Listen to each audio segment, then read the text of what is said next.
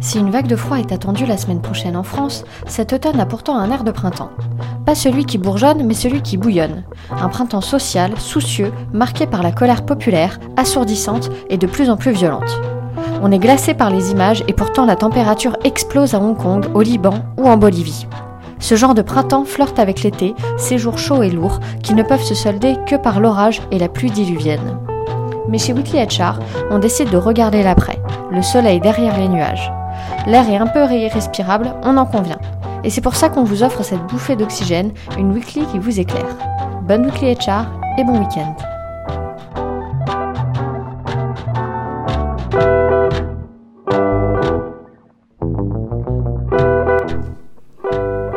Lundi, on se fait polliniser. De plus en plus d'entreprises font appel à des freelances lorsqu'elles ont besoin d'expertise supplémentaire en interne, sans forcément avoir prévu de politique dédiée à ce type d'employés indépendants. Capital nous offre le point de vue de Samuel et Tuikan, deux étudiants qui ont parcouru le monde à la recherche de bonnes pratiques sur le sujet.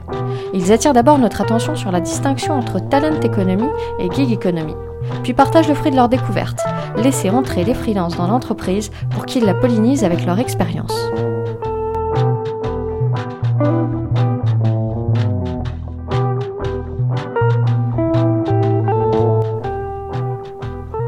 Mardi, une communication saine dans une entreprise saine.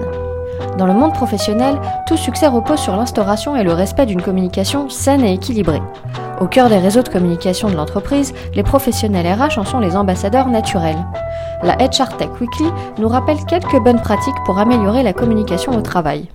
Sessions de formation et d'information, mise à disposition de ressources et de temps, politique de la porte ouverte, médiation ou encore écoute active. Les solutions sont nombreuses.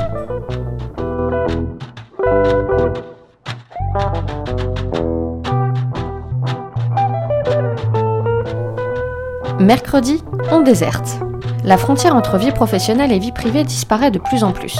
Au Japon, où la surcharge de travail peut mener jusqu'au karoshi, soit la mort jusqu'à l'épuisement, Microsoft s'est lancé un défi.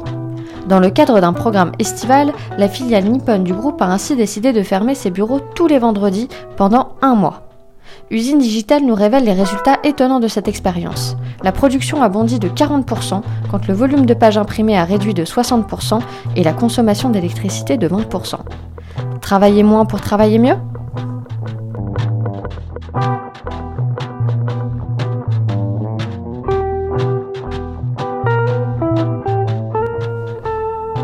Jeudi, en binôme. Un même poste pour deux personnes, une perte de temps? Au contraire, Change the Work nous rapporte que les gains de productivité de cette formule s'élèvent à environ 10%.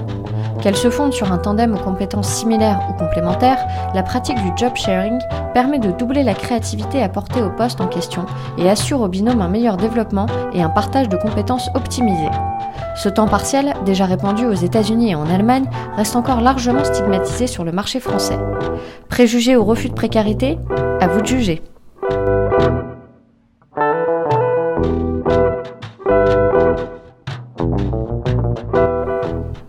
Vendredi, c'est gymnastique. Demande croissante des salariés, la flexibilité du travail est dans l'air du temps. Mais bien qu'il existe plus de 300 variantes de travail flexible, beaucoup d'entreprises demeurent conservatrices en appliquant uniquement des modèles très classiques comme le temps partiel ou encore le télétravail. Fast Company donne quelques éléments de bon sens pour dépoussiérer le sujet. Sensibiliser les managers de proximité, rester souple sur les règles mises en place et redéfinir l'évaluation de la productivité.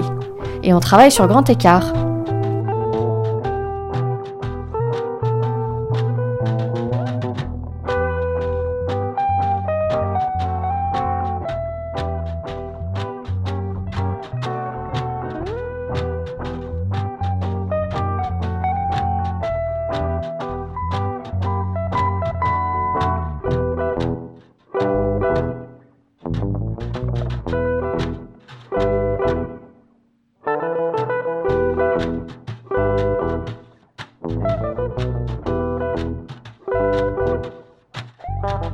you